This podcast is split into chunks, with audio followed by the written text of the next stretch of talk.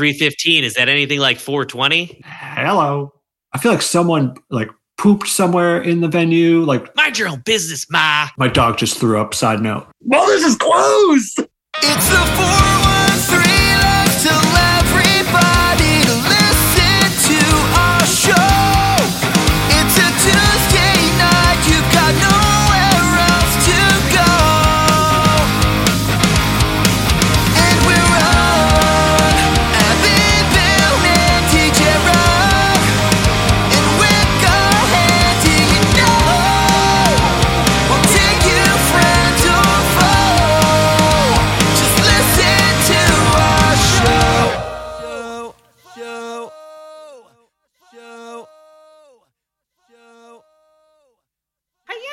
Good evening, everyone, and welcome to the latest episode of the 413 podcast featuring the PCB peeps and the Peg Bundy of the podcast, Abby. How are you? I'm wonderful. How are you? Fantastic. Will you introduce the rest of our peeps? I I really appreciate that introduction. I'm gonna go with the hypest of hype, the yes man, the yo man, the whoa man. Bill, say good night to the podcast. Say hello to the podcast. Yo, what up, peeps? We're gonna jump to Mr. Melancholy. Is he a pessimist? Is he a realist? Who cares? We love him, Jared. I We're going to go to the one who knows nothing about what we're doing. Could we get them on the podcast himself? Andy. Hello. And then we're going to bring it back to the one who knows what we're doing here, Eric. Hello, hello. And then I'm going to take a second to just introduce our most special guest who needs no introduction, or rather, maybe the entire podcast will be his introduction, Joe.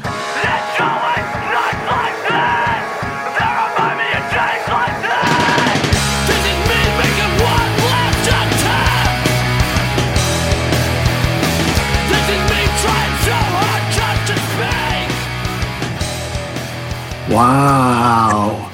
Good day to you. Yo, what up, Joe? Thanks for having me. We're very excited Wow. to have Joe on tonight Wow. because we're going to kind of dip our toe into something we haven't talked about yet here, which is kind of the Pittsfield punk scene. And we're going to do this as a series of episodes, I believe, with some other folks from the scene.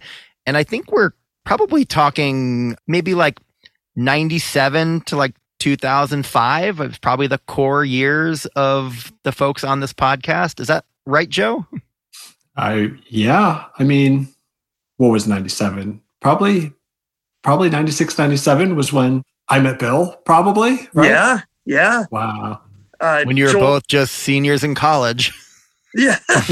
yeah, right. um, yeah, that sounds like like my prime time. I think. If this was the WWE slash WWF, would this be the Attitude Era or are we talking the golden years? Oh, I mean, it- it's trans. I would say transitional, transitional period. That vague, that vague point before it really got to the bad boy era of wrestling. I and I know because we watched a lot of wrestling at the time, so it was easy to clock it. That's right. Nitro parties. I would dare to say the transition of like the golden years into the Attitude Era for me is probably the Panalunatics into Thoughtcrime. Mm. Yeah, that was a big transition. And you were in both bands. It's true. And there was a very short-lived band between where we tried to do it without Sean, but it didn't so much pan out. It was about two weeks of just arguing between three people, and then Sean came back in. So We're going to have to dig into that, I'm sure. The worst two weeks of my life. There wasn't a basement show in sight during that time. So we wanted to ask Joe uh, some questions about the scene in general, some things that kind of go into it. I'm sure there's a lot of relevant information, and I think we'll kind of chime in too with some of our experiences. So this is sort of like the behind the scenes look so to speak. Oh speak. my goodness. So I wanted to start out and just kind of say, number one, I want to appreciate you personally, Joe, because Oh, I accept. as a up and coming punk rocker who just wanted to find their way and find a way into the music scene, uh, you were one of the most welcoming and inviting people that kind of brought me and probably some other of my friends under your wing and said like here's some great music you should listen to here are some shows here are some people you should meet here's the place we hang out and uh, i thought that was really great and i thought it was sort of like the way punk rock should be. I think the scenes in a lot of these areas can sometimes be very much about competition and about whose band's better. And this was more about Mhm. community. And I really want to appreciate you for that. Yeah. Wow. Yeah. Thank you. Yeah. I want to second that. Um, I think the the first time I met you was at a basement show um, For for, the. Semi Demigods, and Oh, um, uh, you came up to me and, and started chatting. Um, I think I was wearing like an anti-flag. Yeah, and um, yeah, just so welcoming and just like I, I know we'll probably get more into this, but one of the greatest things about the Pittsfield punk scene was just creating some of the best friends and meeting some of the best people. Um, Yeah. and you were just such a central part of that. Like, I really think, like, especially like uh, all four of the panel lunatics. Like, I'm like, those are like just some of the greatest human beings. But you definitely were so welcoming and like your your whole family like were so nice. Your your dad took me to my first punk rock show outside of the, the and uh, you know your your mom and your Friend. sister just always so sweet and wow. yeah, you're, I, one of the man. best. One of the best. I uh, the friendships for sure. I feel like I mean that's how all of us know each other here too. I think it was just going to shows when they happened and then hanging out on Elm Street Yeah. when they weren't was pretty Yeah. much what we all did year round. year round. Oh, I got sucked in. Started hanging out, and all of a sudden, all right, we're doing this. All right, let's go. Yeah, it was a very interesting way to say, like, hey, I'll see you at the show because you had to like all ride together. so, like, the band's bringing me to the show that I'm going to see them at. yeah, I'm going to help bring some drums in so they don't charge me, though. I don't want to pay the $3 on a can of soup. Don't want to. It's like I can't afford the three dollars or the can of soup. Must sneak it in. Do expired soups count? Because I got some botulism in my cabinet. I'm sure I for could. sure they do. We have to pay for this. I just bought cigarettes. Like, oh shit, I'm out of cash for a week. I I think Elm Street is where ninety percent of everyone probably met or got to know each other, just hanging out. You know, every weekend.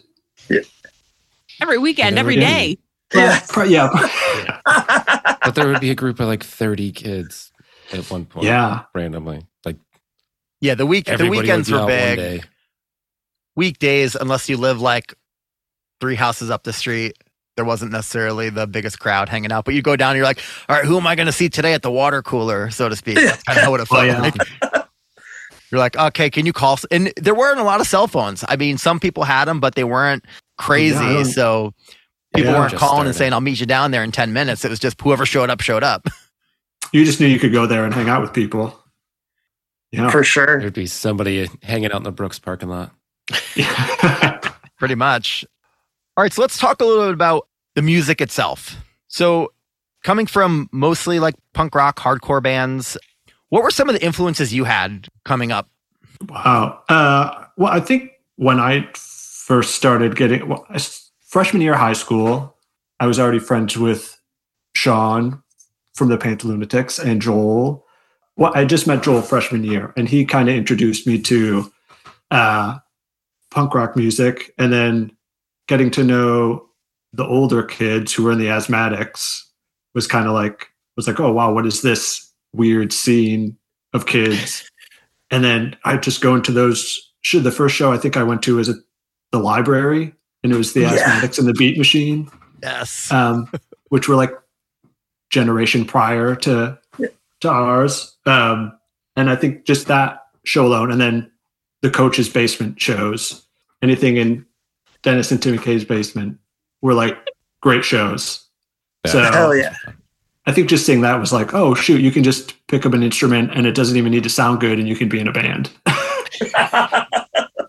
Yeah, it was almost like Yeah. slam poetry at a point where people were just like, "All right, you you got ten minutes. Get up there with For your sure. Yeah. bongo or whatever is in the basement here, and and give us your song." yeah, when Joel, Sean, Jason, and me started the Pantalunatics, well, I got pulled in last, but I think we were like, oh, there's a battle of the band in two weeks. Let's just write a song every day until then, and then we'll be able to play it. Like, All right.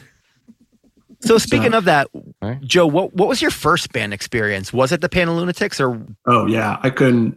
Joel was like, "You should play bass," so I just bought one, and then he showed me. He was just like, "Just play that note and that note and that note." I was like, "Oh, okay." Bam, bam, bam, bam, bam, and that was it. Yeah, and you were That was- hooked?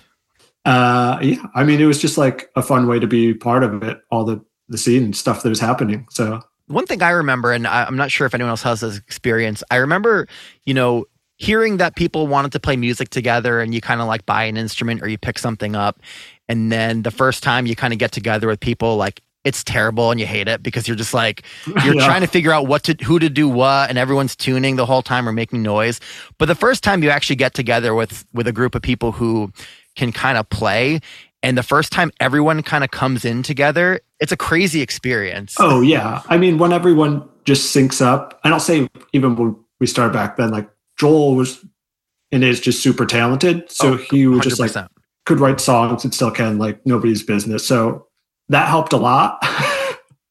and Jason's an incredible drummer. So it was, yeah. So not having really any talent and getting to play with them and again, feel it lock in, playing music together was also like, oh shoot, well, this is incredible. Then you get to like perform in front of people. Yeah, So- there's an interesting turning point, and actually, I want to bring up a a memory that I have because you're in it, Joe. Is that even before I was in uh, Bulletproof slash Dead Rats and playing with the kids that I knew the best, you were playing in Dartboard at the time, and you wanted to start another band, which I guess was already a band that existed, Final Rinse. So many bands within bands. Yeah, uh, geek thrash metal, I believe it was called. Yeah, yeah. Wow, yeah. And I remember there was already a previous lineup, but we were going to shift some things around. And you asked me if I wanted to play bass. You were going to play guitar. And then Jay was going to sing. And I believe we brought in Yeah. Jeff S to play Oh drums. yeah, yeah, yeah. Yes. Yeah, yeah, yeah. And we went to Jeff's attic. And I remember we were just kind of jamming around. And then I just remember the first time that Jeff just like comes in with this like rowdy beat and being like, whoa, it like blew my mind to being like, I can't wait to do this all the time Oh, because I hadn't played with a drummer and like everything together, and it was just like this Oh, was wow. that pivotal moment to be like, wow, this is this Yeah. is awesome, and I can't wait to do this all the time. What an odd lineup for that to happen with too. And uh, J- I remember Jay put a gig bag over his head and just screeched really loud, and that was the, the Oh, yeah. vocalist. yeah, which was amazing. Yeah.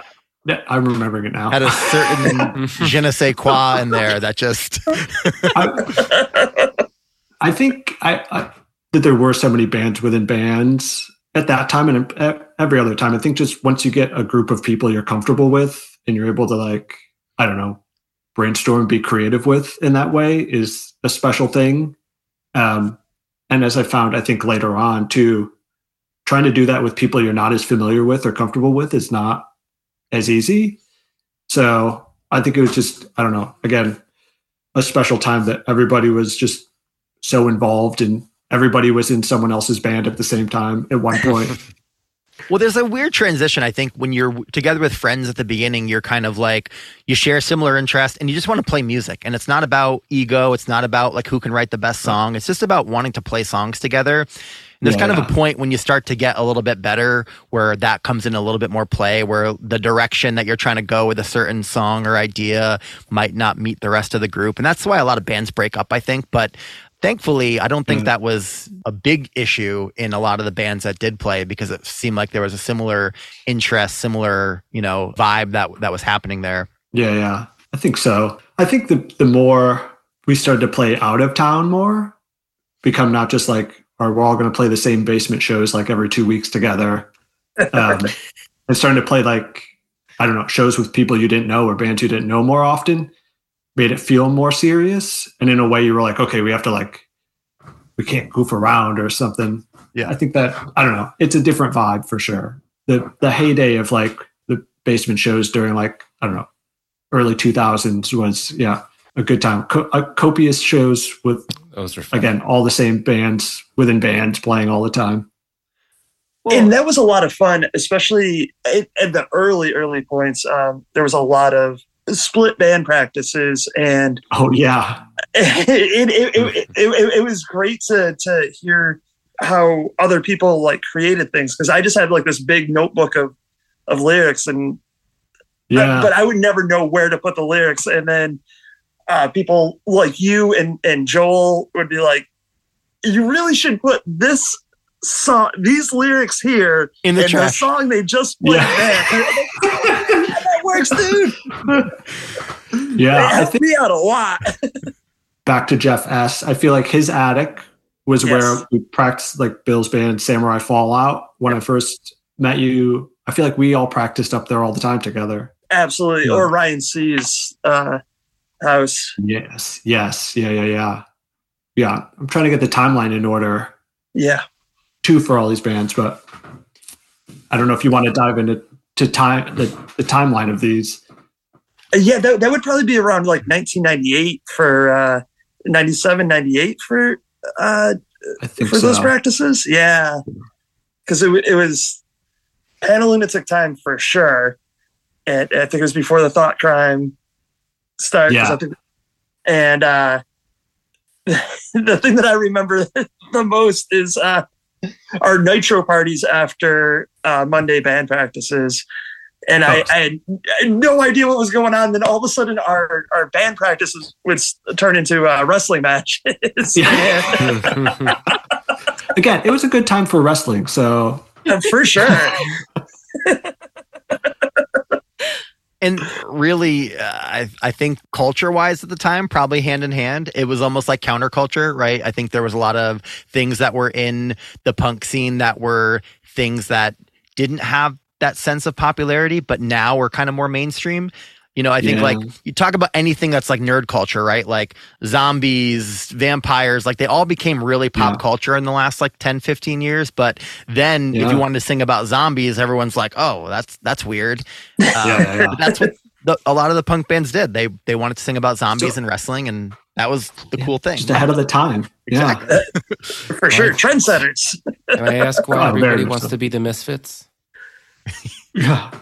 well, no know why. Yeah, that's true. Fair enough. I mean, it's true. Bill did play all his shows without a shirt, like Danzig. It was just as jacked, walking around, Thank you, minus the mullet. but like a foot taller. I mean, Yeah. Oh, yeah, yeah, yeah. like a foot taller, no mullet, Danzig. You must be this tall to sing in this band. so I want to ask you, just from a listener perspective, what was your favorite Mhm. local band, like of all time? Oh. Oh. Wow, I don't. That's so tough. Real, real gotcha question right there. That is a gotcha question. Just like gut. What, what's your gut say? I feel like Southdown probably. For sure. Whoa. I just yeah. You got some agreement on this podcast. Well, yeah, right. I Love it. I feel like that was also. I mean, everyone's so talented, but when Mike started that one, I think it was like, oh, this that sounds like like a real band, like you would go to see. it was just like was it was slick and it sounded it was catchy and good. Yeah. Well, because I think a lot of the a lot of the bands around the same time, and I'll talk about this in, in another segment as we get further in. But like, a lot of folks were just going in with like practice amps, right? You have these like little fifteen water amps, and you're putting them on the ground, and you're you Oh, might be singing sure. out of like a a fucking sock or something. But Right. when you went to see Southdown, you're like, okay, there's an eight by ten bass cab, there's a four by twelve guitar cab, and it boomed. Like it was the first Yeah. band that you like would hear that had that kind of professional thing. And I think when every time they played a show and everyone would kind of use their equipment, you're like, the Oh, show yeah. sounds great. yeah, yeah, yeah, yeah, when they when they Uh, didn't I play, mean- you're like, okay, we're back to this. uh, Mike really just kind of funded the entire the, the professionalism for the entire thing. 'Cause, 100%. Yeah, otherwise, it's like here we'll plug the guitar and a microphone into this little amp, and we'll just it's fine. Yeah, if we blow the It speaker, like we'll static, just but yeah. We just needed access to one, and then everybody can use it. So I do have some Let me questions ask you, about Joe. that. Oh, Oh, sorry. no, go ahead, Andy. I was just gonna say to piggyback off of that, were you always shocked? And I, I was as a young age that any band Mike was in didn't go farther, like especially Southdown. Shake my head at people I see who ask how I am like they fucking care. There's only one that matters to me, and that one's a girl that is always there.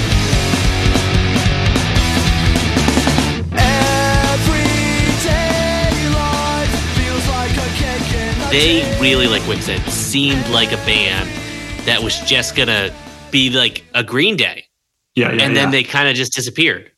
yeah, I mean, I think it all any yeah anything he touched was just like a Yeah, super. I mean, super great songwriter. Um, Yeah. but I, yeah, I don't know. I think it's just to an extent luck of the draw with who hears it when, and it's just just the way the cookie crumbles, just the way the Wookie grumbles.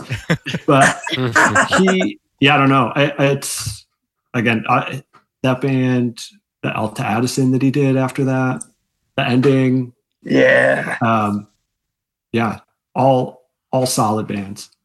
Completely different sounding, different genre, but all had great songwriting quality. Yeah, yeah. And as you said, great equipment too. So- Yeah, never hurts. I not to Um, mention that Mike always recorded almost everything. So yeah, um, if it wasn't done on like a boombox, you know, in a basement, it was probably done very professionally by Mike. yeah. I, I've, I definitely have some questions about that. I just want to add one thing to kind of round out the the band conversation. Here is um, I'm gonna put you on the spot here. And Mm, again, we're we're a long ways out from this, so it's okay to to give us the real deal here. Who would you say your least favorite band to play with was? Oh dang! And this could be for Oh. many reasons. It could be Yeah, yeah, that yeah. they spent their gear money. Uh, they didn't. They didn't buy deodorant. You know, like there's a lot of different reasons that this might be. But is there a band that you're like, oh fuck, we got to play with these guys? Like a like a local band or Sure. like ever? any Uh, band. I don't I don't know. I feel like I'm just thinking of that like late '90s, early 2000s time, and it was just a thrill to be doing anything. So I don't remember being like, "Ugh, these guys." I remember there was a show at Biohazard where I think Ryan S, if I'm remembering right, was doing some sort of weird noise thing. He put up a curtain hmm and it was I, I- I feel like someone like pooped somewhere in the venue like as part of it Yeah. i remember that being like there's too many people in here for this to happen Yeah. oh yeah, yeah, that can clear. but no room. no one really bad i i can't Okay, i would love to shit talk someone but i just can't think of it we were hoping for that. That's okay though. yeah I don't know that I could think of it either. We played some shitty shows with some shitty bands, but yeah. no one that I was like. It was more like, hey, if they sucked and they came and they were dickheads, like, cool, because we can just play better than them and then leave, and then great, like, it's okay. i don't remember anyone being mean really locally anyways if you were more in the pop punk scene, Joe, I think you'd have a different experience. Yeah. wow That was That was a all. It was cutthroat. The scene wars of 2003 were a real thing. All right A real caddy venture. Yeah, are we get- talking like pittsfield versus Lenox like it was more like it was Pittsfield it versus was all Pittsfield. Pittsfield, I think. oh, okay It was like who ripped Well- off whose "New Found Glory" song. You know what I mean? Oh yeah, yeah, yeah. Well, um, there was like Jaws two time, um, which was who was that? Me and Mike, someone else. That was Brendan. not minimal effort. Brent, yeah. I don't. I can't think of the other bands at that time. Well, there was the Incline. Yep. Sure, um, yes. Minimal effort. Def- Yeah. Those were, I think, the two big ones where I think there was like, although we were all friends, I think there was this competition was- of songwriting sure. and stuff, and it just Yeah, yeah. it got yeah. ugly because I think it became it was the start of the keyboard warriors. So we had guest books on all of our websites. So people just go on anonymously and be like, "Your band fucking sucks," you Oh, yeah, know, and it yeah, just became this whole thing. And it was like, it, it just it felt like it was half of it was the bands going anonymously, and some of it was their friends, and it was just about it was just petty It was catty just stuff. Rick bands. Yeah, yeah. might Guest been. books on websites There's a Oh. blast from the past. Yeah. Also, deep cut. I don't know if that's a, not something they would track today at all. You're like, whoa, we have Wow. 400 views on our guest book, and they all say Yeah. "suck a dick." Damn it. It's just a guess, but I guess it's just a comment section, right? That's all it was. Yeah. Pretty much. But you couldn't edit Yeah. it, so people put something on there. You just had to. It was on there. That was your guest book. I don't think you could go on. Maybe you it. could. Wow. I didn't have the HTML capabilities. Right, you'd have to advanced. It's advanced technology. Listen, Angel, Angelfire, Fire was way, way ahead of, the, of its Oh. time. It So- wasn't fire, dude. It wasn't fire. Didn't have a GeoCity site. Uh, there's Yeah, probably a couple out there. GeoCities and Angelfire, I think, were the big ones. Tripod wasn't that one?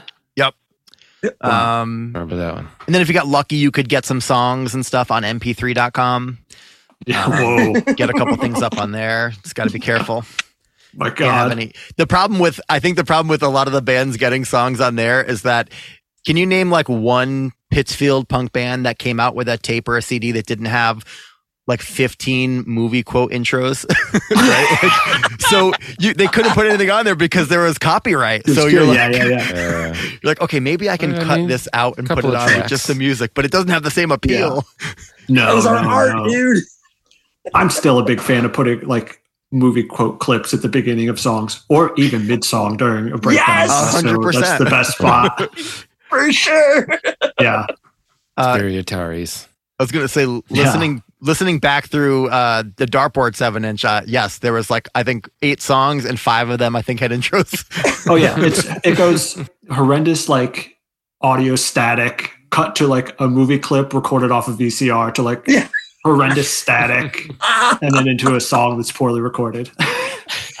well, the funny thing is, is I think for folks who came up without listening to a lot of music outside of the local scene at the start, right? Because I think like so your introduction was kind of like going to see the asthmatics and like you're like, okay, what is Yeah. this music? And maybe you bought their tape or whatever and you, you listen to it. But if you didn't know much else out there, you're like, hey, this is just normal. This is what people do. They just put For sure.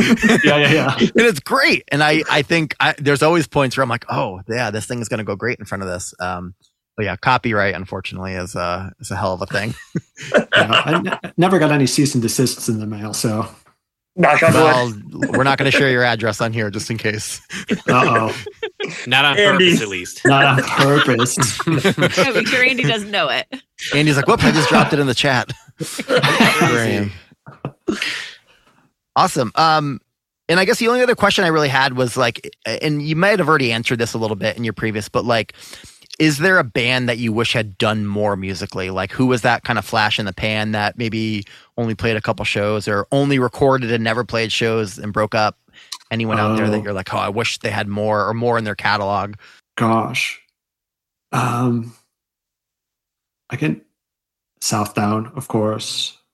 And that's of all the tapes and things I have. I don't think I have any Southdown stuff. Um but um yeah, more of them. And again, Joel, I think um stuff he did I mean he's still playing in bands too, but I think stuff he did during that high school, just after high school time, I think was was excellent too. Yeah. Yeah, hundred percent. He was he was one of those guys you watch play and you're like, I want to do that. You know, Yeah, you saw some guys fumble around sometimes playing power chords, and you're like, this dude's on a different level. Yeah. yeah, yeah. Al always shredding. Yeah, It should, yeah, just on his knees playing solos. It was crazy. Awesome. Um, so one thing that you shared with me before we did this episode today is uh, a whole lot of flyers, right? So like Oh, yeah, if you are playing shows, you got to promote. And the way to promote was to make a flyer. Walk me Yeah. through some of the the concepts and the design of making a flyer for a good show. man.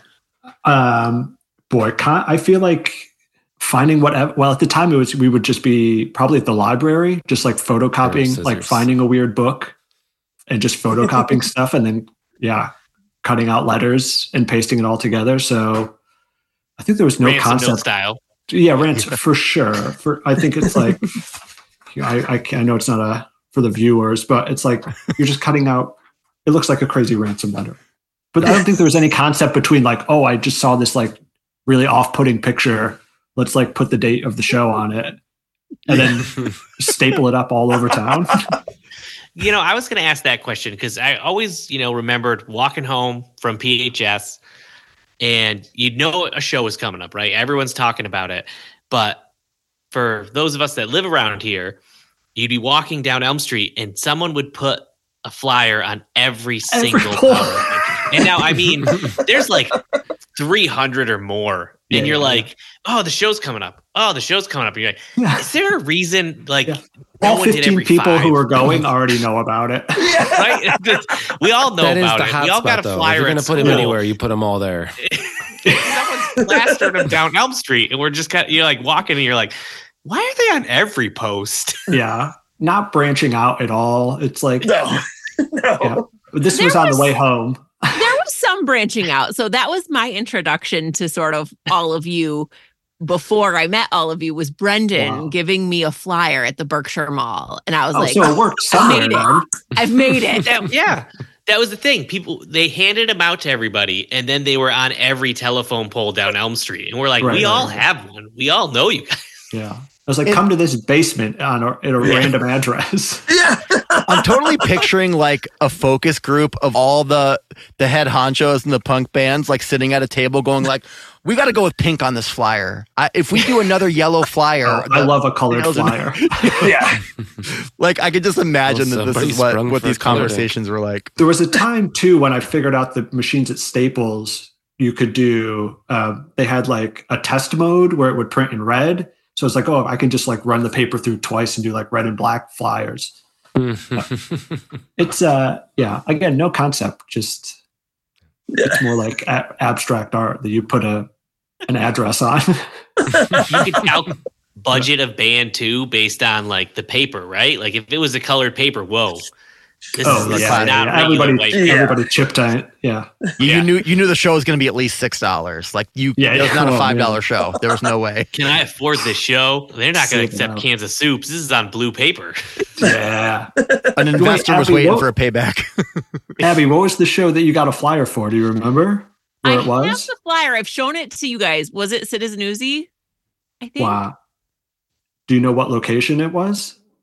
I feel like it was Girls Club, but also I might be confused because my first show that I ever went to was at Girls Club, so I could be getting Okay. them a little mixed Well, I was up. just wondering if you somehow got roped into like again going to someone's random like home address for a show, or if it was like an actual place.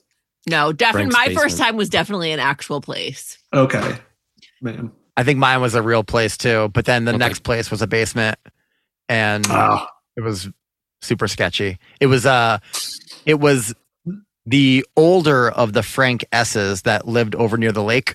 Oh yeah. yeah. yeah, yeah, that was one of my first shows too in a basement. I was like, wow, Yes. I'm getting hot box down here. This is this is Yeah. great. Wow. My Uh, first great basement was of the Bill. younger of the Frank S's basement. Whoa! Wow. We're gonna talk the about that. arena was one of the first ones that I went to. Wait, which You- one? arena. The arena. Oh, oof. yeah. Is that building still there? Yeah, Uh, What's it's there? been- It's, it's like a a, it's karate a school. or baseball. It's a baseball place. Oh, well, there's totally different answers from everyone. I mean, a little bit I it's like went there, baseball and like- karate. I went there, like, They're basically filming ago. Double Dragon there. Wow. Uh, it sounds exciting, so I'll definitely go there. well, you've heard of capoeira, right? That's like sexy dance fighting. This is Yeah, like yeah. baseball karate. It's amazing. the poor Wow. the poor owners of the business are hearing this right now, going, "What the fuck? What Yeah, the yeah. fuck?" Count that count that sponsorship out, guys. Sorry. Yeah. Oh man. Well, we can make a flyer to make up for it. We'll go into demo mode and get them two True. colors. we got this. Uh, Brand new power lines all the way down Elm Street, fresh, Wow, ready yeah. to go. boy, Not Staples. I'm going to the library. that's right. Better to spend your money there if you're gonna you're gonna spend some money. For sure. For sure. So one thing that you Okay, go ahead. I was gonna say, Joe, the thing that I felt like outside of flyers that was a big deal if you could do them at shows was merch. And Mhm. you turned me on to silk screening. and I bought a kit and I learned how to do silk screening and Very make some rock. shirts and stuff, which was awesome. But I think you were kind of the king of the t-shirt and making stuff for bands. So I want to like hear like how did you get into that? Were you just the person that was like, "Hey, I'll try this thing," or were you like itching to do it? Uh, I I think I think I just liked making things. I mean, the flyers and any like artwork for tapes or stuff we were doing. So I don't know how I knew what silk screening was, but I was like, oh, you can just buy a kit at uh, the art store and basically just print your own shirts. So just started doing that poorly, very poorly at first, but yeah, then it was like, oh, I guess we can. I don't know. It just felt like, what does a professional band do? They have shirts. I guess we need to make shirts too, right? So, and I just like designing things, quote unquote, because I don't know if I considered it designing at the time. I was just like, we need to put something on a shirt, so let's make it. Well, it was Uh, great because there's a point where you couldn't go hang out in a group of people without seeing like a 315 shirt or you know like We probably made too many shirts, but yeah. well, see, then Brendan S really like picked that up and started like high quality screen printing. Like he got like the right equipment, and yeah, Say the best knocked for the out some- shirts inside of other shirts. Yeah. Flip it inside out. and screen. Yeah, yeah, yeah, yeah. bring your own shirt That we'll was too- silk screen it at the show Oh yeah, that's a great way to do it. Or yeah, if you can't afford like a blank packet of Hanes shirts, you just go to Goodwill and buy like Goodwill, a bunch yeah. off the rack and turn them inside out. See, I that's what I loved about the scene though. Like I felt and I don't know if you feel the same way about this, but like when you started the silk screening and then others kind of did it, it it was kind of like this raw thing, right? Like people got like a pack of Hanes shirts, they were rough silk screening kits, and it Oh, yeah. kind of gave it like that really like holy shit, like right? This is like our thing. There's people locally silk screening. Like I remember having the only Dead Rats actual shirt that was not Wow. from Goodwill turned inside out. wow. and I love the silk screening. It was it's my favorite T-shirt of all time. yeah. it kind of sums up the scene as it was very much DIY because bands recorded themselves. They made their own shirts. They made their own flyers. They booked their own shows. They brought their own equipment in. Like it was very much a Yeah. DIY scene. And that's probably true with a lot of places. But Yeah. I thought that's what made it kind of special was that you just got to see the the creativity in all these bands because they did things very differently. Even though there was kind of a a budgetary kind of like limit on what you could do, it still felt like there was a lot of differences and creativity in that. Yeah. And then there was a lot of support for the bands too, and you could see it everywhere you went. You know, I I had my custom 315 hoodie that I wore everywhere, and like 75 percent of pictures of me wearing that fit, ill-fitting hoodie that I had custom made on a hoodie that didn't actually fit me anyway.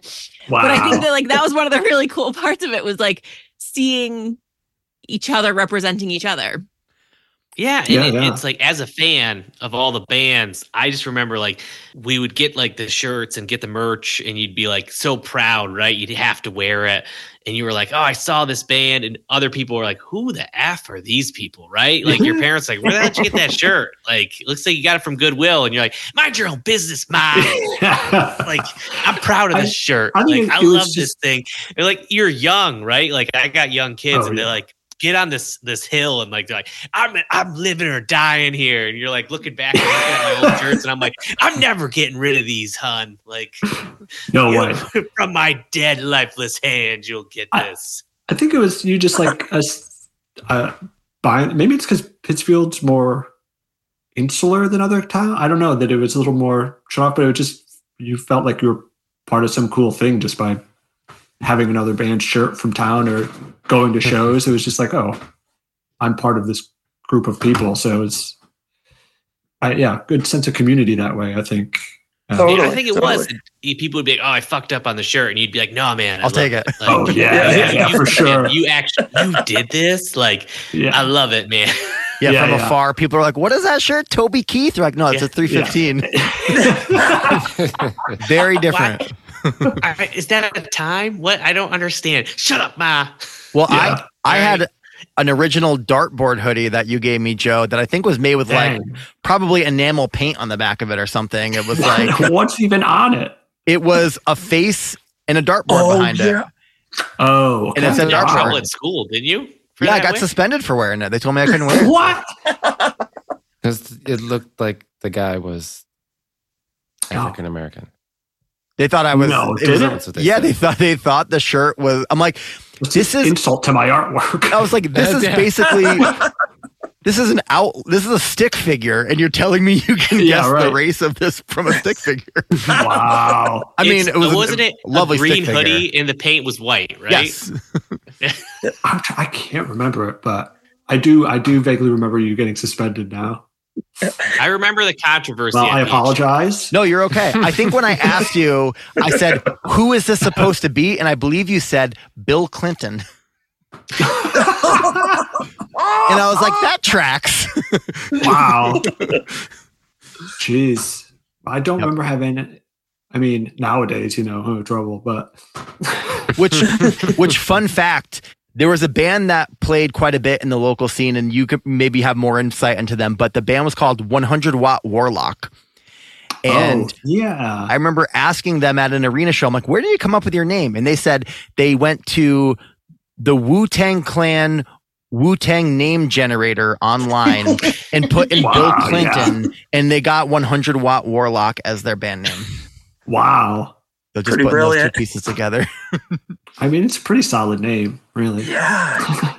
Uh, amazing That whole sentence that you just said is so perfect for that time period. I think that just like sums up exactly what time period we're discussing here. Oh, yeah, man. that well that was one of the toughest things was when you did form a band with you know that one of your 12 friends you know you, you, you mix and match the people it's forming the band name i know one of my favorite mm-hmm. things was throw random names in a hat and we pick out three different names and boom that's that's the title Right, of your band for sure.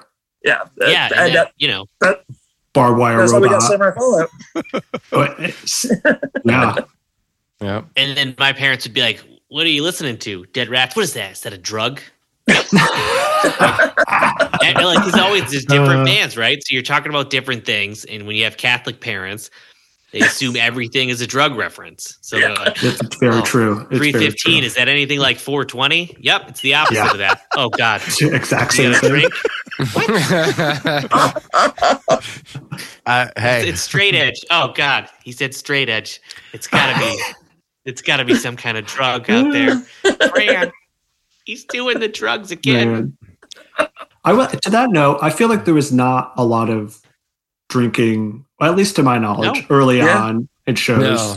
It was almost like I feel like there was a lot of shows where we made a point where that wasn't a thing. Probably because it was at someone's parents' house. But yeah and we wanted Or to play Boys more shows Club or so- at the Yeah, right. or Yeah, like don't fuck Yeah. this up please yeah.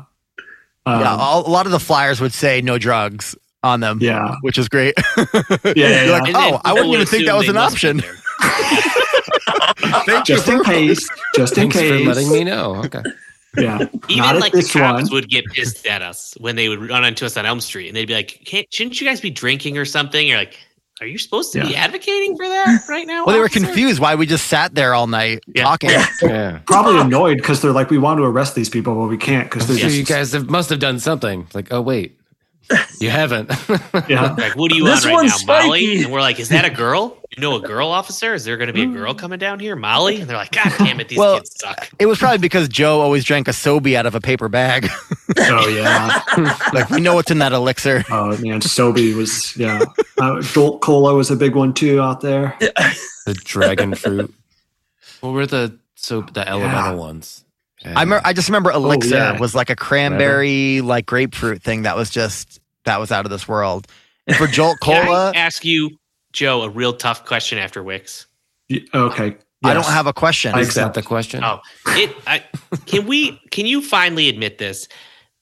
All like people who wanted to be cool in Yeah, yeah. bands, and I was completely against this drink. Bill, I know you're with me. Would Oh. drink Moxie, Yeah. and they'd go, "Oh, this soda, it's fucking delicious." And I'm like, I guys, still like it. Joe likes liquid Moxie. sandpaper. I still like it was awful. It was it was awful, but to be it's like, terrible, in but the it's also great. It's you got to be ready for it, but it's a fun drink now and then. It's like a it's like a medicinal root beer, right? It's I don't know why did that why was that a thing? It's a Maine like thing. That was a an off-putting soda. I think a it was a band for scene Yeah, I think it was a like, Maine I'm thing. never gonna drink this, and people were like, "the all the cool kids are drinking Moxie," and I'm like, I think we- Yeah. Andy, we were also heavy smokers, so I had no taste. Yeah, it was just I well, I was Oh. in I was in Bar Harbor earlier this year, and they had like a whole section dedicated to Moxie in there, and I was like, Yeah. "This is a blast from the past." I'm like, "But this is just their thing. They have all their special thing, like you know, they have their potato coconut, uh, little chocolate covered. I can't think of what they're called now. That's like a main thing in Moxie, like weird shit. But Potato coconut? Potato like, coconut um, Moxie. Is that what we're talking? no, no, there's these little they they have it's kind of like mounds, but they're it's with like potato starch or something. And so Whoa. it's like a chocolate covered coconut and potato concoction. Someone has to go. Abby, you Google. Things it. aren't things aren't right Yeah, up there. I thought I thought uh, really- whoopie pie. I thought whoopie pies Well, whoopie their- pie, yes, but they also Yeah, have these little, and I you see, couldn't see. I yeah. I've never seen them anywhere, but they're this specialty in Maine along with Moxie. And potato like, donuts. Shout out to Murph. Oh, holy donut! Oh yeah, Huh, what? Whoopie Holy- pies are a Maine thing? Yeah, yeah. Uh, it's shocker. Wow. Good for them. Um, as the educational update to this section of the podcast, I would like to share Oh. with you that Needham's Needham's. There it is. is a beloved Maine treat for Mm. over 150 years. Coconut and potato fill filling covered in dark chocolate. Hmm. Nice. Looks like a I'd like peppermint say patty, it but it's could not. be good in Maine. It tastes like a, it tastes like a Mounds, which we already know on the podcast is not a favorite candy of anyone's. But yeah. Oh no. Fun mouth. Yeah. Wash it down with a moxie? You're probably Oh, good. No, that's come Yeah, on. maybe admit a combo. Nobody liked it, and like like people I drank think- it. I'm not going to dox them on this show. I'm sure they'll eventually. How about names first and last and home home addresses? Andy, I'm just going to go back to the rules of the podcast from earlier. Um, and you can't say, Joe, I have a question for you. And then the question is like, what is your problem? That's not a question. Uh, to be fair, it felt like a question. How Thank dare Joe. you? First. How dare you Where do you get Um, off? try to make me drink Moxie? I'll defend my values. Who, who do you think you are? There you go. I will say I I like Moxie. It's hard to find, um, and it's not for everyone. Perhaps an acquired taste, but there was to dial it back to the reason for this episode. I suppose there was a band from Maine that came down and played at the girls' club, I believe, and they brought Moxie with them. I think, or that's how we found out about it. Um, and then it was just a thing. I think people were like, "Look at this soda that tastes like cough medicine." Yeah. Like I don't know. Liquid sandpaper. Like if you could liquefy sandpaper, that was Moxie. Like I took a drink Uh, and I'm like, I'm a heavy smoker at the time, Yeah. and I'm like, this hurts my throat. Andy, Not a you, yeah, you know, though. I think Moxie was the clove of beverages. Oh yeah! Wow, That's- that's how I'll sum that one up. I dig it. Yeah, an for sure. alright. Andy, try it now. Maybe maybe Yeah. you need Yeah, to come taste- back to it. I Yeah, taste it. I may have some in my brother's refrigerator that I can pull out for you, Andy. If you if you need one, I can. That makes it sound like say it's Harry's old. is closed. You need a fresh Is Moxie. You can't be better doing worse? Uh, Age stuff might be better. I- I'll bring Get- some back get- when I go to Maine again. yeah. do a little taste test on here, okay? Everybody, get a Absolutely. All right. Well, Maybe Starch Madness. That's a great point for a quick plug and transition here. Uh, maybe we can try this for our episode that we're doing in a couple weeks called Starch Madness. And we're going to be tasting the best of the best pizza from Pittsfield, Massachusetts. Joe, I want to get a quick early read from you. Like, I would love to. you're definitely welcome. What's your gut say right now? What's the best pizza in Pittsfield, Massachusetts? Oh, East Side. Yeah, Wow. sure. No hesitation. We already know it's going to be a contender. yeah. I mean, also, I know it's one was always gonna be- tumultuous. People, you might. It's uh, it's again, maybe not for everyone, but classic. It's very Pittsfield, but yeah, it's good. I mean, the pepperonis are thick triangles. Like, Yeah, they're delicious. They're You're saying just, that in a good way or a bad way? Oh yeah, I love East Side's my Okay, good. Nobody knows. Andy was so That indifferent on that. He's like, they're Yeah. like thick triangles. but no, they're Okay. it's the best. It's the best Oh, it's so good. It's Right. just oh god, so good. yeah, All right, I want to I transition. don't even know what else there is. There, we'll, we're, we're going to give you the whole list. Don't you Yeah. worry. We Tune have a in. list It's gonna be there, Joe. Tune in. yes. Okay, I bet we could get Nick Cage to show up too. Joe and Yeah. Nick Cage. Jesus Christ. Yeah, Mrs. call him. Stouffer See, at I knew it. I can do it. Nikki Joe's got baby. connections. All right. So, as part of merch is, of course, the demo tape. Um, Mm, Yeah, the CD eventually, but the demo tape was the big one. Tons right here.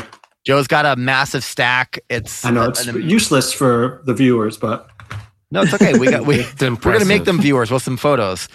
Um, so I have I have a couple questions about the recording process because I know that originally this was very much still the analog recording days. Maybe you did a single microphone and the whole band played live and tried to capture everything. Maybe you did some four track and could isolate things a little bit.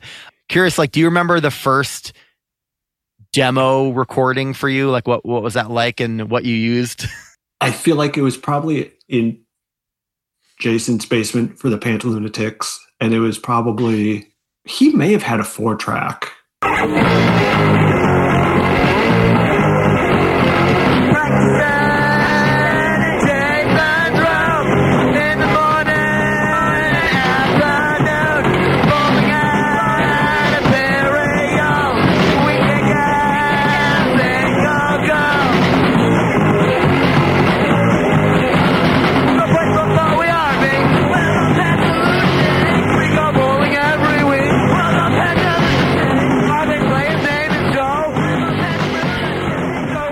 Said, it was probably everyone just playing at once, Mhm. trying to be as far away as possible Sure. to not like muffle the sound together.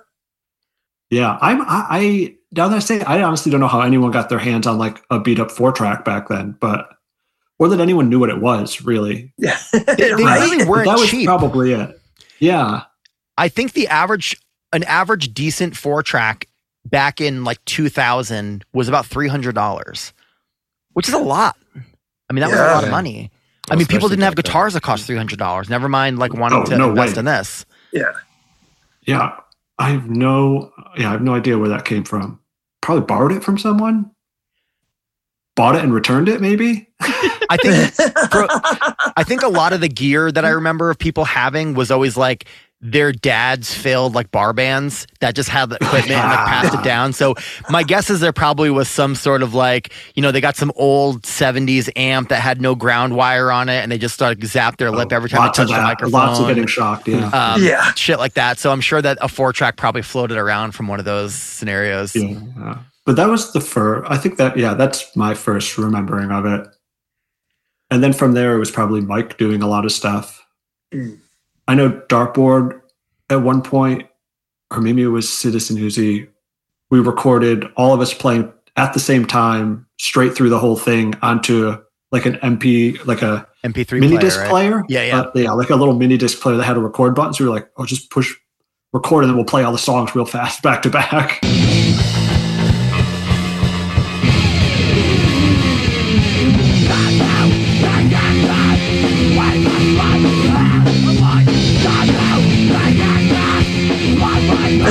And do you remember who owned that mini mini disc player? Because I do. Oh, is this a quit? I I'm gonna give you some hints. Tall, yeah, yeah, yeah. Oh, beats. All right, no beats, but tall. Bears. I meant beats by like you know beats by Dre. oh, Battlestar Galactica. Uh, It was Victor. I feel. Oh, okay. I was going to say I feel even more lost with those clues. yeah, Like I thought I had Did it, he- but then you threw me off. Did he have a pair of Beats by Dre? I hope not. oh, okay. Uh, well, uh, yeah, I, yeah. I guess we borrowed it from him. Yeah. Which was awesome. wild. I remember hearing about that. It just said a BMW without a speedometer. oh yeah, there you go. It's gotta, yeah, gotta feel it. It feels like we're going 35. Listen to the revolutions, baby. you got it. Oh man. So I think like listening back, this has been the fun, the fun thing. So thank you for sharing a bunch of music that you have, and I shared some music that I have from a lot of these local bands. And you know, there's definitely a big difference in terms of like quality as things moved along. And obviously, you mentioned Mhm. Mike quite a bit, and Mike was someone who I think kind of like was always the person like expanding and evolving in terms of like recording equipment and trying to like get the best sound for bands. And so I know that some of that Yeah. went from, you know, four track to eight track eight at recording, which was a super VHS tape where you could actually get eight Yeah, channels. yeah. And if you bought two of them, you could daisy chain them together and get 16 channels, which was like unheard of. Like, I don't even have 16 strings on my instruments. How am I going to fucking record this? Um, and then the crazy thing about I think this same time period was there was the the big evolution of the digital audio workstation. So you could start recording things on a computer. So whether that would be yeah. you know Pro Tools, Cool Edit Pro, you know these different applications. Um, I think a lot more people had access and ability to try to record things a little bit more piece by piece, and the quality of recordings got significantly better. And I'm kind of wondering, like, do you think that maybe some of these bands or some of these recordings would have lived on a little bit longer had they been recorded in a real like environment maybe whether that's a studio or on good equipment do you think that they would have like was Oh. w- right was i guess the songwriting there was the talent there that like I these would say probably not. I don't think it would have made a difference. to- totally fair I I mean, only because, um, oh, not that there wasn't any quality to it, but I feel like so much of it was just like, oh, we're all hanging out together. Let's like Yeah. make music for two months and then move on. yeah no, that totally Yeah. makes sense Andy, yeah. This this is for both Joe and Bill.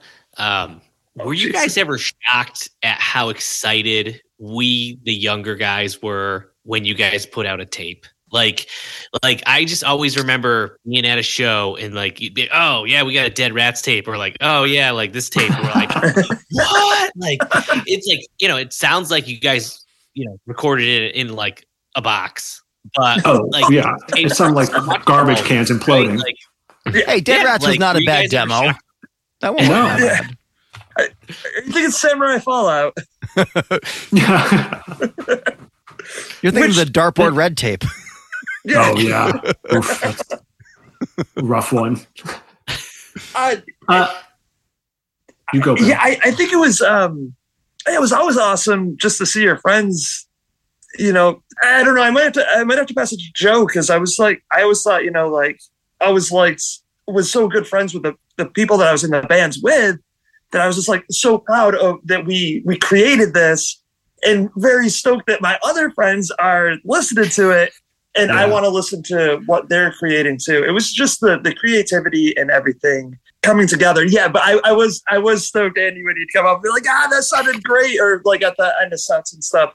I, I think the live shows were the better parts of it though, especially when it was gang vocals and everybody just piled on each other, and it, that was the most fun ever. Like it- Yeah. it was so great. Yeah. I mean, I, I think people not, well, I'm trying to think of who like we wouldn't have known that was like buying demo tapes or coming to shows, Yeah. but it was very few, but any of Yeah. it was like great for the ego at the time of like, oh, Yeah. we are making, we are making great music. This is great. Yes. It's justification. Somebody bought Yeah. this. Yeah. Right. Somebody paid money for this tape. all right calm down lars ulrich over there All right. yeah and even i mean i feel like i just i would spend so long just like cutting and pasting things to like make covers for demo tapes that it was like that was like exciting That for someone to buy it just for that Unfolded was huge too, right? There's a whole piece of paper in there, Oh. isn't it? Yeah no they were almost I never all a- wanted to unwrap the paper that was in full it sheet of paper. fear I would. yeah it's like origami you couldn't Yeah. oh trying to fold that back up yeah. after Yeah. oh it's just oh, my yeah. copy It's was in my dad's truck when I got totaled, so it's gone. uh, I lost my Dead Rats tape, and to this day, it still bums me out when I think about it. I'm like, yeah, i have two here you want one? Does that yeah? still have the Are pube you in freaking it kidding me? Oh shoot what? Yeah, Nate So, could go to jail. Mar- mark Oh, from dead rats put taped a pubic hair to every tape that we put out there. Hold on let me check let me check both. It's probably oh, Some- some- disintegrated by now. You couldn't even get dna off getting that thing. 20 at it could have grown. It could be That's what I longer was now. say. The police, they probably got that in a database. this oh this one's got a little picture of paul Reubens mugshot Oh, there's you no got the Paul Reubens one. edition? Oh, Ah, Yeah, mine had the Paul Reubens mugshot in it too. I remember being like, "This you see a piece of tape in there? Ever. No, there's not. Maybe he maybe he got embarrassed and wanted to give It you would be great for the archives, though. he gave you a clean copy. I saw him the other day. I could ask him if he wants to cut one out again, just so we can get it in there and get the real I gotta original. Did he re out. cut? I thought he pulled. I could swear there was re-up. like the white. Yeah, he might have plucked. Yeah, that's true. I don't know if he. There was, there was plucking. oh. I mean, if you're gonna go for Andy, it, how are you inspecting this? I just. the- Well, because okay, to be hundred percent honest, like I got the Yeah. tape. No one told me that was in there, and I was like, "Oh, there's a hair in here." I'm like, "It must have fallen off of someone's head." And then like later on, Wick's like, "Oh yeah, like there was a pube in there." I'm like, "I touched that." Like, You did. As- I'm as- sure you petted it like a Yeah, little, that was the like a little cat. So like, oh, there's what? There's a hair in here. I want to ask can a I quick ask you a thing. question? Oh, Yeah. okay, you go. Well, this is just this is related to the full sheet origami. Oh, yeah, yeah. How important was it being a like scream your head off punk band to have a lyric sheet in those so that people could sing along at your shows? yeah, probably. they were for after the fact. I mean, yeah. I mean, I guess it was probably important for people to know, right? I don't know who went home and was like, "Let me listen to this and follow along." It's, oh, Yeah. Oh, well, everyone did. this Come is on. these, I did that. this is so well written. yeah. I never, never unwrapped that because I made the mistake once and I couldn't get it back in on one of the tapes. Before you ask your So question, Joe, can, can Yeah. you read us the lyrics to Student Council on Dartboard Red there? Oh, yeah, yeah. So, is that on red? it's on- the red or, oh, here it be. is. I've got it right here. It's on red. Yeah, just terrible. But Here we go. no, this Student one's not even- Council by Dartboard Oh. 2000. there's no lyrics on this one. What? Hold on. When do we think Uh, the last time that these lyrics were were Oh, uttered spoken were into the air. in real life? Oh. I mean, it's part of my morning mantra. Is this like a Jumanji moment? Are we conjuring something? This honestly, the type on this is so small. I don't know who could ever read this. Oh, sorry Is all it, the. it's chiller font in like size seven point. yeah. It is, maybe my eyes are going too. I don't know. Is this it? Okay. You want you want to hear it? Yeah, let's do it. Okay. Ah, God, I apologize that I can't read it so good here. It doesn't make a difference who you are because you won't make a difference anyway. Mm. Mm. It's all just sh- uh, show for popularity. Your school sucks and they can't change it. Be- beautiful rhyming. Just kidding. That There's none at all. uh, chorus. Here we go. A good thing I labeled it. student council. Student council. Holy shit! It's so stupid. Sit around all day. Okay, great. It's beautiful. It's poetry. Hey, I'll just say this was what year was this? I don't know what 2000, right? gripe I, I don't know what gripe I had with any student council. One, I wasn't in high school at the time. yeah, I was kind of curious about your your feelings on that. It sounded like it was a I- filler track. Not gonna lie. Maybe- it must have. I, I assume just some pent up resentment I was holding on to for a couple of years, and I was like, now's my chance to voice it. I wish that I had that tape on CD so I could have skipped that track. Just kidding. Yeah. I kid. I at that point, skip the tape. um, I'll say, I, I think, you know what? There's a lot of embarrassing content the further back you go. Oh, For sure. There always is. Uh, see, as- I, I don't think that way. I always think Wow. it's like, well, I Because you lost never all my old stopped. tapes. Andy has no shame. Embarrassing the entire. Time. It was all time. nostalgia though. Like you listen you- to it and you you remember those times, right? Like like we talk about Dead Rats and I remember the shows. I remember dancing around with Bill. And I do Yeah. remember like having a blast. And then you were like, How was the show? And I'm like, it was awesome. Like Yeah. you guys are great. Like you need help moving your drums. And then it's like, I don't want to drop anything.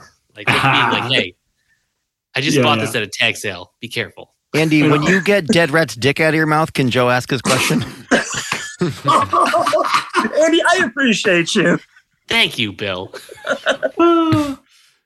Uh, I, I'll say it to that point. As shoddy as the lyrics are at any point, or whatever they are, it again goes back to like it was just fun for everyone to be Yeah. together doing the same thing, and you're like, Yeah. oh, I'm, I'm part of something in town that's like special to this group. So, Yeah. It'll live Again, on I apologize. I apologize to the PHS Student Council of, uh, I guess, die. 1999. They know what they did. But they know what they- you know what you did. Honestly, Joe, I think you should be apologizing to the the wonderful beverage company Seven Up for Oh, make so Seven true. fuck you. Yeah. I mean, hot take, but you know, marketing. You gotta watch out for it. They'll, they'll trick you. Yeah. It's if Moxie was paying you to write that. Whoa, there's a conspiracy theory. Wow, you're right, yeah. Absolutely. Robert Stack know. over here. I know nothing about Soda it. Pop Next Seymour. question. All right, so I want to ask about the places to play. So Mm. obviously there were Mhm. places out of town, but what were some of the favorite venues of yours in Pittsfield proper or the very nearby surrounding towns? Oh boy. Um, depends on the time period, but um, the I Timmy K's basement Yeah. was like a big favorite. It's short lived. I feel like it had a moment. It stopped being a place to go, and then th- there were shows there again. Yeah. Um, and the girls' club was like when Brendan S started booking shows there. It was like, oh, we've we've got like an actual venue. Mm-hmm. With a stage. this, this feels professional, yeah. Even though it was like Riser. a hundred times bigger than it needed to be for the crowd, but you know. and then I think, Bill, I feel like probably we played the most in like Ryan's basement, right? Yeah. Absolutely. Yeah. I, I would say Ryan's. 98 that- and 99 was so I think the most frequent like place we'd be like, oh, okay, here's another show. Um, like pretty much like every weekend or so, or every Yeah, yeah. couple weeks. Yeah, yeah, that was a lot of fun there. uh, I can't think of any of like the one-off weird ones, but like the arena was odd. what do you? Oh, what about Biohazard? Oh, Biohazard was great. Also, that was like a real just flash in the pan sort of Yeah. thing. But that that store was it a store? Yeah, it was like a retail store. Store-ish. it was like Yeah. here's a couch, a couch, and a stack of CDs you can buy.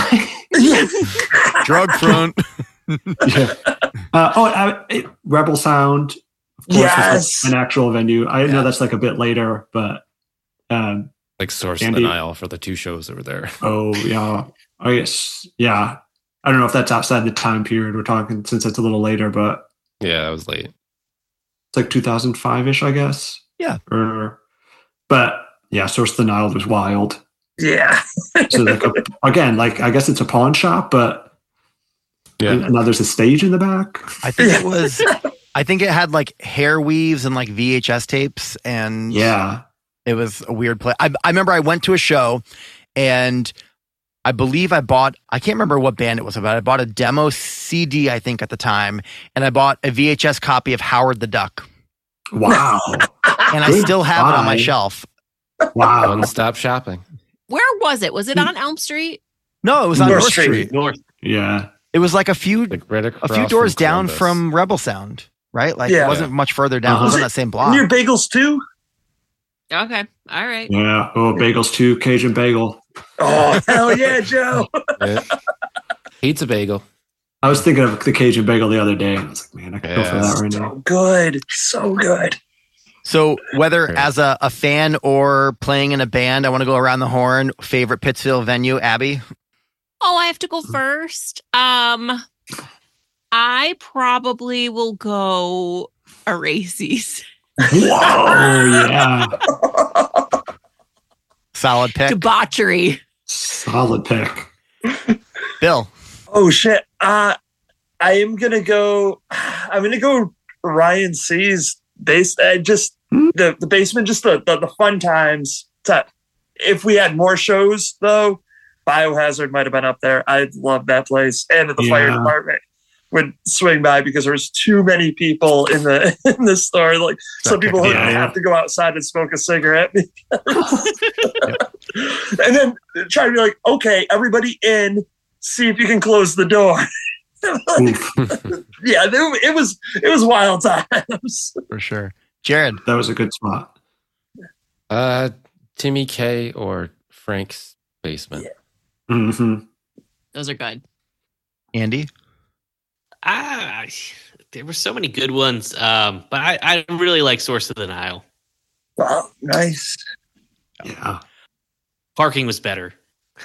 I'm actually going to say I really like the arena, and partly because wow. no, it- but probably because there was like a bunch of different places the bands would set up, and I remember there was one point where they were doing some sort of taping for ESPN there, and they had this big stage set up over the big Oh, yeah. roller rink area, and I remember some of the bands that played there. I remember there was like a metal band. I think Drop Faith played Boxing Water. I'm not sure if you guys remember them Oh yeah. and South Down.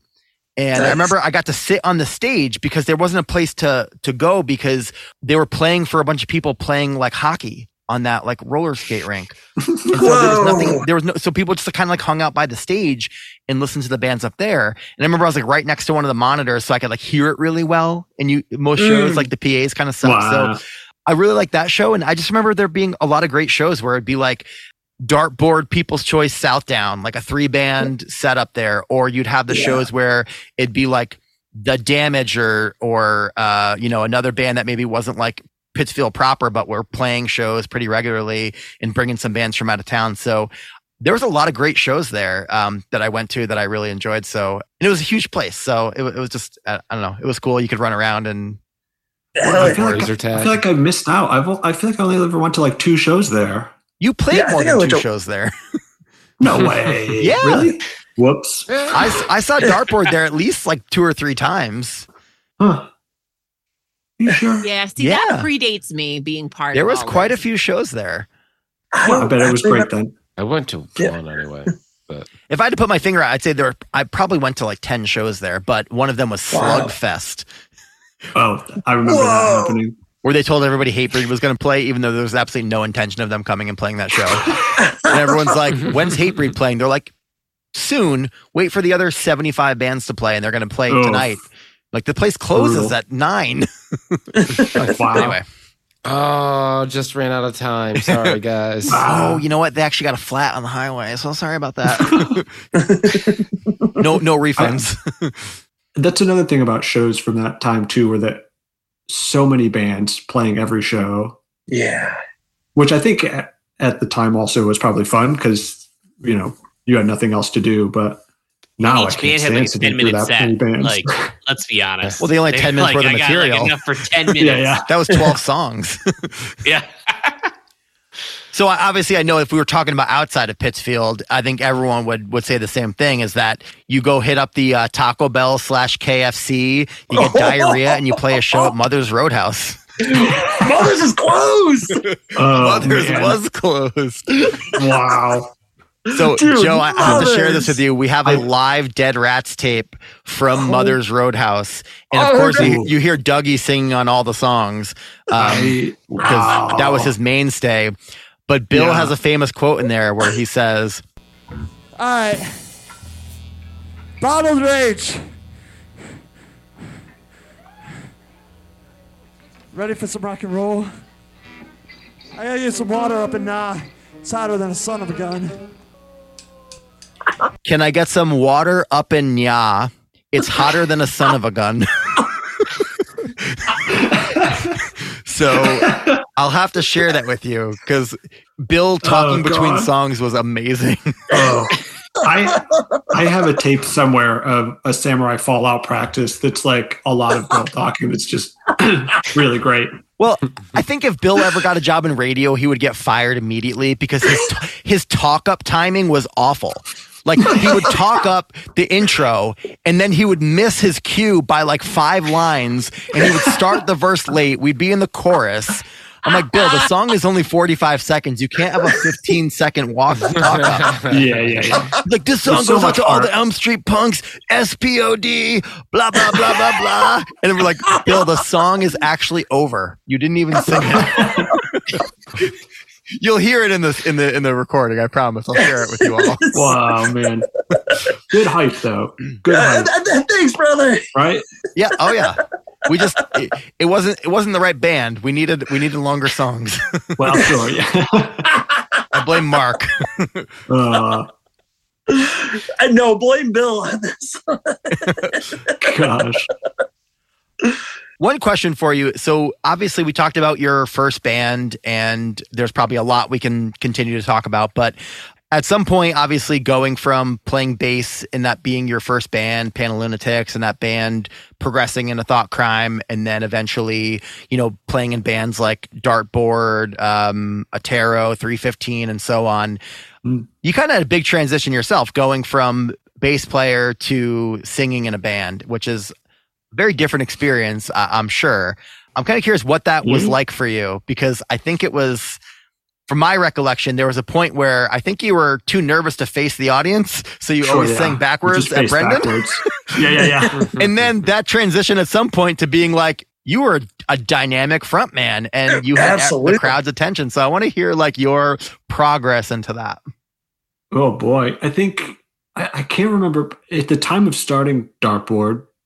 Bill was supposed to be singing and didn't show up to a practice or something, so I did. It was like the first practice or something. Dirty laundry. Uh, so Yeah. I was just like, I guess I'll just try. And I was going to try to play guitar and sing, and I can't even play bass, so I don't know why I was going to try to play guitar.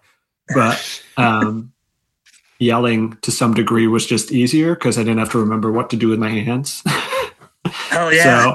So, uh, and then, I mean, as you know from the snippet of lyrics read earlier, um, it was it started off not very thoughtful at all.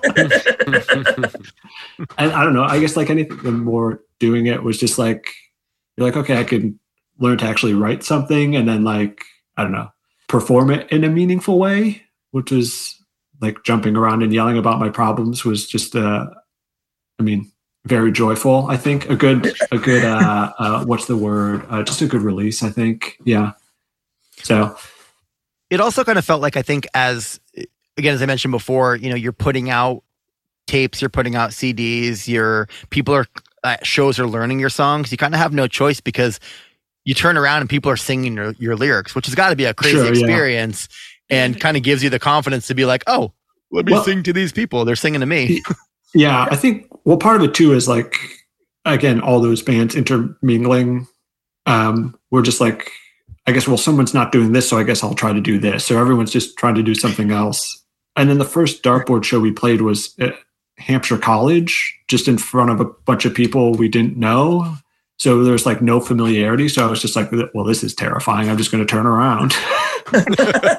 uh, and then just I guess slowly got more comfortable. But yeah, Stuff like that happens. And then there was what that one show at freaking MCLA where Hot Rod Circuit played to like three people.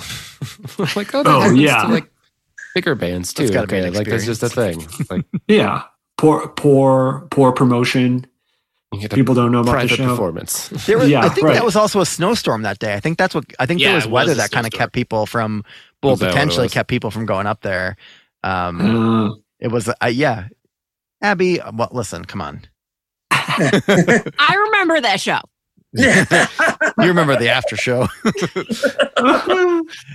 there were a couple of backstage Bettys in the crowd at that show. hello. Piggybacking on that, hopefully this is not one that you have to think too much into.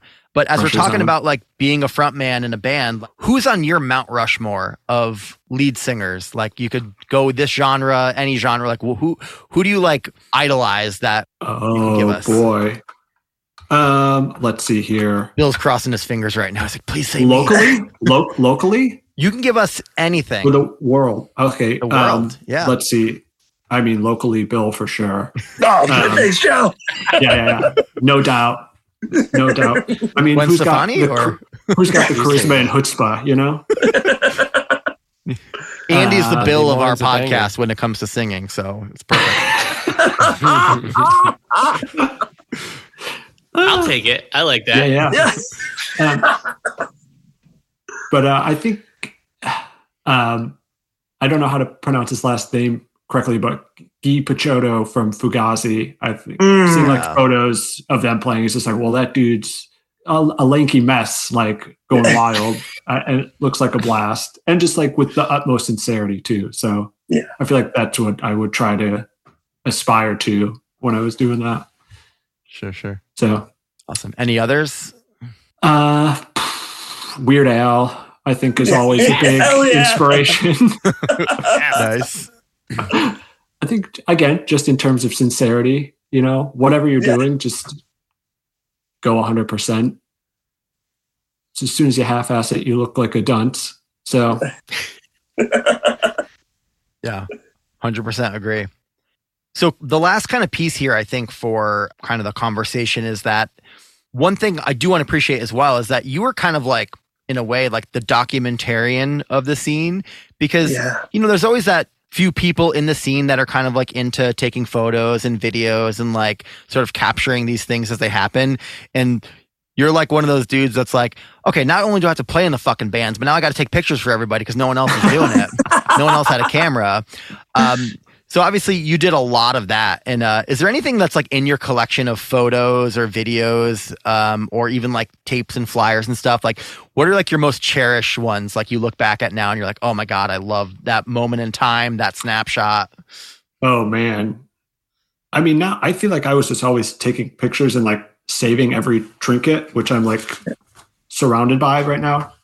I just because it was like I all it all felt very special to be part of. So I was like, and I just like taking pictures. So I was like, I'll just take pictures of all these bands. I mean, I wish I took more pictures at some of those basement shows, but I think my favorite piece.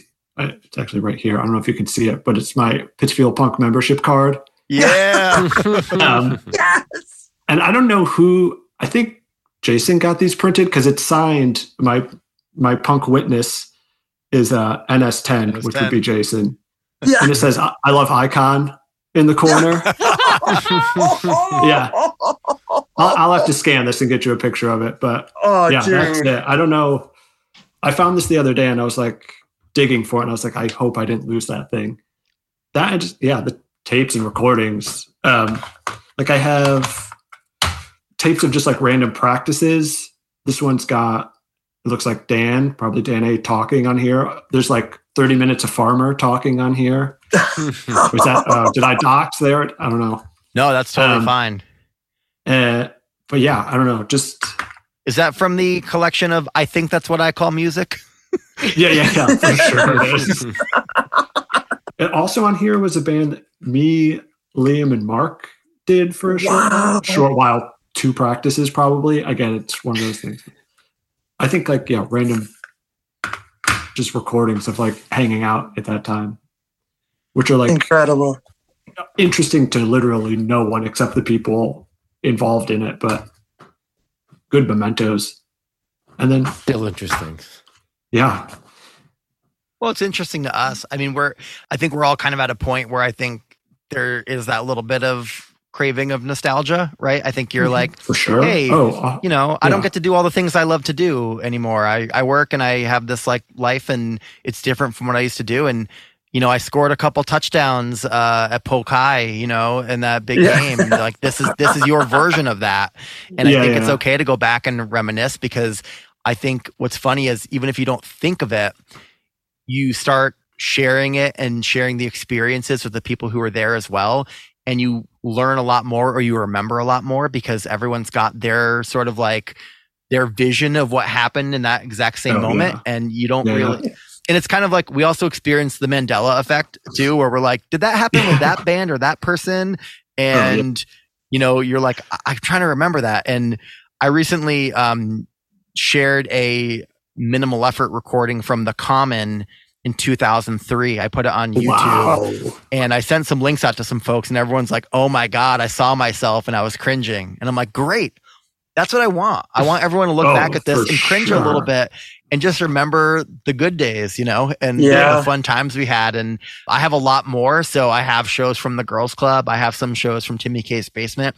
I'm going to keep Wow. uploading and, Oh, and trying to like do my part. So I think as sort of like a committed action from the folks who have some things kicking around, I think we should start trying to share them more because I think that there's some like something special about bringing some of these things back and getting people involved and seeing what people have and what people don't have. I've got behind me and I will Yeah. take some photos. I've got a couple set lists from Oh, Citizen wow. Uzi Drive By and People's Choice and a Thoughtcrime Show and some other stuff Yeah. and they're like cherished things to me because I'm like, hey, I remember that show. Uh, Yeah, You know, I got knocked over by a girl in the pit, and I was embarrassed. I was five foot one. What do you want me to do? yeah yeah i think I'll, I'll again being part of that and like it was all a great motivator to like see each other doing things and like just making something out of nothing. I mean i feel like that's being able to like just get with friends and make music and then like design flyers or whatever is like what eventually got me to like having a career now like doing design. So it was like i don't know. It was all very inspirational in the moment too to like be part of. And again i think pittsfield's just insular compared to maybe every little town has their section of this, but I think Pittsfield doesn't have a major highway really going through. it. It's like I, it felt very condensed and, and small. I mean, at the moment, it's like this is everything, but it's like we didn't have a lot of outside influence, so it was Yeah. just us Yeah. doing it. and it, yeah, that felt special with with friends, and like we could we can build this together. We Yeah, can yeah. we can go and see a show in you know uh, Albany or Northampton or down even to Boston or something. But yeah, yeah, the fact that we could do it together as like Yeah. a community, it just meant the world. Like, and, Yeah. and uh, it, it was just great seeing you know like a friend, suc- like you say, succeed and do do their part, Yeah, yeah. and yeah, it was pretty rad. Andy, is your hand up or are you high fiving? Yeah, I'm raising my hand. Okay. He's doing something. I'm raising the hand because I don't want to interrupt because that happens. Oh, okay. I want to put you and Bill on the spot. So just say, Mm. right, one time only, one night only, any venue you want, any of the local bands you want to Oh, play. with, WrestleMania, you could wait. do it. Who would it be? oh, You're talking Boy. about dream dream uh, show. just one night, one more night, Show. we all could be in our 20s again. You could set up the ultimate show with your favorite bands and your favorite venue. What is it and what bands? Oh wow! my dog just threw up. Side note. Is that a band? I don't remember that yeah, yeah, band. yeah. It could be. Is that It might as well be. yeah. Um, I think. Well, venue. I mean, is that good? I feel like Timmy, Timmy Yeah. K's basement, probably. If I had to pick. Yeah. Um, and then boy bands, Samurai Fallout, Mm, Semi Demigods, seven. Yes. um, The Asthmatics, and Shattered. Wow. Nice. What about you, Bill? right? I feel like that's all Uh, from the same, a, a similar time period, but like, absolutely. I I would go. Um. All right. I mean, just where we'd always go. I think I'm going back to younger Oh. Frank S's, okay, Panel Lunatics, hmm with a couple with a couple songs from uh, Thoughtcrime mixed in a- as like as an encore. Um, I Carch's Kids. Wow, yeah. Um, the end I'm ending. read a- I have a list of band names here, going back. Yeah. Yeah, going let's back do to it. Yeah. Oh, and head the. This is first. actually who? head first. Oh, I have both demo CDs here. No. Whoa. Okay, we need to talk. Actually, hold. on, I just found this list with a lot of other bands too. I feel like I need to redo mine. Yeah, yeah, redo. Redo. There's wow. Um, so again, still Samurai Fallout, Yeah. of course. Wish, which was a much older Oh, Pittsfield band, mm. not much older. I mean, Yeah. Yeah. Mid nineties, right? uh, I think like Early mid nineties. Yeah. like nin- early early '90s probably. yeah, 92 ish yeah, with like lampstand. yeah. Right. um, I believe so. See, now I'm stumped here. Yeah, and Southdown, I think, was what I would add to my earlier list. It's Yeah. more of a festival than a show at that point, but you know, Yeah. That's fine though. I think you've fine. literally just described a live on the lake. Right? One I think night that show actually happened, Okay. Joe. I probably have a tape of it somewhere. I'll just give it to you. I to that point, that and shows in the common, Yeah. I don't know how those got booked with these Youth bands because it's like who's if anyone heard those bands before, they were like, the let's set this liaison? up and welcome the whole community. And invite Andy, who danced in his boxers. Wow. You asked me. to. Bacon is I asked you to get in your your sisters. boxers Yep. and start shaking your baloney. Never happened. Hey, you're doxing, Oh, me, right? Don't dox me right now. Baloney's not a dox. well, Sorry, Oscar Mayer. Is that the dox? there we go. Well, I guess technically that that's the docs. Yeah. That is a They're dox. never right? gonna Full sponsor name. I'll beep now. that out. Look, Don't worry. So there's probably a million more things that we can talk about, but unfortunately, our listeners don't have the attention span to probably carry this on for the full amount of time that it probably needs. So I kind of want to wrap it up with a couple quick things for you, Joe. Are you Mhm. doing anything now for music? Is there anything you're doing now or anything you've done recently that we should check out? Uh, no, no.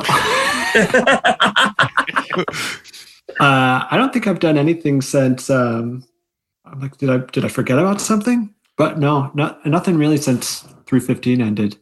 So it's been a good a good long minute. Okay. Sad to say, but you know, huh? People get busy. happens. It's it's kind of funny. It, it's like there's this weird shift I think where people have like no money, but they have like all the time and all the creativity in the world. And then as you get Yeah. older, you basically you have the money, but you don't have the time or the creativity anymore. And it's like this weird shift. I think not having access to like that close group of friends too, like True. moving Yeah. to New York, tried a little bit, and then in Texas, it was like didn't really know anyone who would want to do that, so it's like hard to even try to start something. Um, so I think yeah, having that like access to people who are like you can just be like you want to start a band and everybody just jumps in to do it. Um, yeah, I think that just makes it a lot easier. Yeah. And that question you just asked went to the same three people. You want to start a band? Like, who plays drums? Uh, let's see. There's Sean D, uh, Derek D. Let's just all yeah, right. I gotta ask Sean first because if I ask Derek first, then it's gonna be weird when we practice in their basement. Uh, How many bands? Yeah. Wait, no, that person's in seven bands right now. This person's only in six. We should ask them. Yeah. There's more greater chance. or if everybody changes instruments, then it's def- it's a new band. So Oh, you can it's a new you know, band. whole different Totally band. new True. band. Completely. Yeah. Anything that we we didn't ask you that you wanted to talk about? Oh man, probably I could probably ramble about a bunch of stuff, but I, I was actually going to ask earlier, what is what is like the earliest spot people remember like hanging out besides a show? Because I know when I started, probably freshman sophomore year of high school, um, like ninety five or six was going to Sip of Seattle on North Street, uh, Elm Street rather. Yeah. uh, which is now Juice and Java. But when it was Sip of Seattle, it was like they had shows there. Mhm. Um, it was like weirdos, weirdos of all ages hung out there. Yep. Um, it was like meeting people like selling their zines and stuff. It was like very much a weird thing that didn't kind of exist for a while after that once it closed. But I don't know if that was before anyone's time here. I remember not really going in there much, but I remember Yeah, yeah. outside a You're right, right, at the right. beginning. Yeah. I live like five houses up from that on Holmes Road, so Yeah, for me, yeah. like that kind of general area. Good I remember there was the um, there was that I can't think of the name of it now. It's like a a Dungeon and Dragon kind of like store Oh, yeah. there. I think Oh, they uh, sold like pewter toys and weird collection things, and people would always we- hang outside of there. And some of those kids that were like in the Something punk scene were also the nerds that, that hung out there. Yeah, well, I would go. I would go there and watch anime on Friday nights. Fantasy Realms. Fantasy Realms. Fantasy was Realms. that it? There you go. Nice. Deep cut right Oh. there. Damn. For sure, Um, that owner was awesome, though. He was such a nice guy. Man. But just that general Going there, buy area, like shit. had everything you needed. You go to Palmer's Variety, as we know, is Abby's favorite place in the world. Um, you could learn how to drive pretty close to there. You had Dead Ahead at the time, I think, when Sip of Seattle was there. So if you needed to get your uh, drug paraphernalia, you could go there. Um, just all sorts of cool stuff. But I think probably Oh, yeah. yeah. probably the same thing. I think outside of shows, it was Elm Street was really the the hub. Sure. I think of all things, and Yeah, I think a lot of kids lived kind of in the general area. Like you could kind of go like, oh yeah, that person lives up that street, you know, et cetera. And some folks kind of lived across town, but still kind of hung out in that same area. But Yeah, it, it did had feel like it was, it was like a magnet. It was like that was the hub of places to go. yeah. Well, if we tried to hang out at the schools or in the parks and stuff, they'd get mad at us for Yeah, at least on, I guess Elm flashlight Street you tag could, or something at night. yeah, you could bounce between places. Yeah, they kick you out of uh, the Yarmosky, and you'd go over to uh, hang out in front of uh, 180. And then if you got kicked out of there, you go to the car wash. Then Yep. maybe eventually you end up at Harry's Supermarket or Price Chopper if you need to go further away, so that the same cop wouldn't be on the same beat, Oh yeah, or just walk. That was the other thing. Is like as long as you're moving, they couldn't kick true. you out. Yeah. So you just do a big That's right. loop around, go walk down Elm Street. Giant horde of punkers walking down like side streets. You heard so many jingles, and that was all from Bill. I'm so sorry. like, how are you wearing nine bondage belts? Thank God I didn't have to run, dude. Like, oh you get snagged on something for sure. right? and we had to get him in before the full moon came up. Oh, Well, Bill, where would you go to buy your like your your belts and things? so um, there was uh, before uh, I found Angry Young and Poor. oh Um, right, Yeah, it, it, it was uh, Pal Joey's. Pa- okay. Uh, Pal Joey's on West Jersey. Yeah. Um, and even then, it was it was like, uh, it- well, Biohazard also like sold like bondage pants. So, Oh yeah, so I bought a couple pairs there. Um, I'm gonna start. it was really again, weird. yeah, It- it- it It's was- time. was kinda- Yeah, kinda- next time. I- I swear that like uh me and Sean C switched pairs of bondage pants. Oh, yeah. it's like because it's like, oh man, I've, I've you know worn these for like six months. He's got a uh, a cooler green pair. Trey, Uh, You had yellow at one point, right, Bill? Yellow plaid. yeah, I love those. Yeah. Those are awesome. yeah, those were dope. I'm a big fan of plaid. Anytime I see plaid anywhere, I'm like, that's awesome. Those were the days. We're gonna have to make this into a two-parter episode, I think, f- Yeah. for sure, because I think there's still more that we definitely want to talk about. Um, Abby had a good question that we can probably uh, reminisce on, but for the sake of um, kind of putting a bow on this round here, I want to appreciate you for coming on, Joe. I thought it was a good walk down memory lane, uh, aka Elm Street. If you're wondering Yeah. where memory lane was, that apparently was Elm Street.